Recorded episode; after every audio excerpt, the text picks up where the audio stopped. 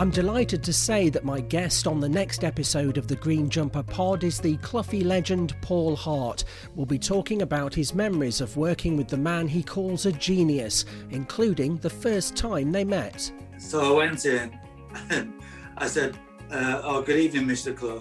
And he said, Don't call me Mr. Clough, call me Brian. And I thought, I think that's a trap.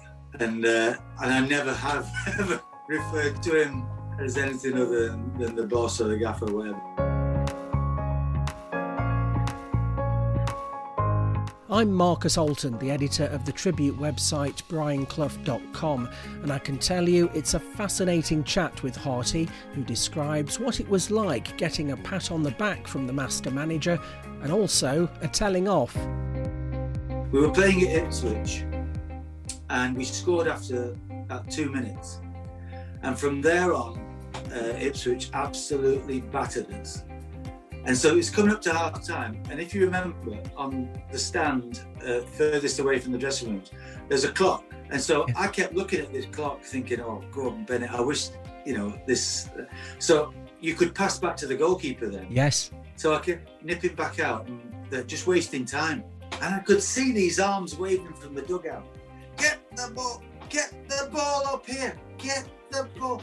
And I'm going, oh my goodness. So I, I took an age to walk off the pitch. I thought, I'm going to get pelted here. Uh, and so I got in. The, a year or so before, when I was at Leeds, we'd been relegated. And he, so he said to me, got me in the dressing room in front of the lads, and he says, You've taken Leeds down. You're not taking me down. play the ball. Don't come those tricks here. We play the ball. So what he's saying was Mm. time wasting just by doing that. Yeah. You know, yes, time wasting the opposition's half, but don't time waste. Basically, you know, his his values about feigning injury, sh- uh, swearing at referees, um, pulling shirts, you know, sort of almost cheating. Yes. You know, um, exploits. Yeah. Don't do it. You know, be honest and get, you know, get about your job properly and play football. You know, whatever that is. You know, head it, whatever. Do it properly. Do the basics right.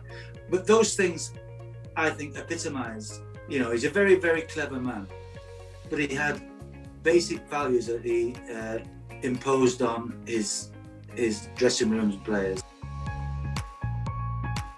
Harty speaks candidly about his pride in continuing Cloughie's footballing philosophies and what Brian really meant to him. to have somebody like him, knowing that he's in your corner, whatever, if you wanted something, you know, I, I felt I was a pretty lucky fella.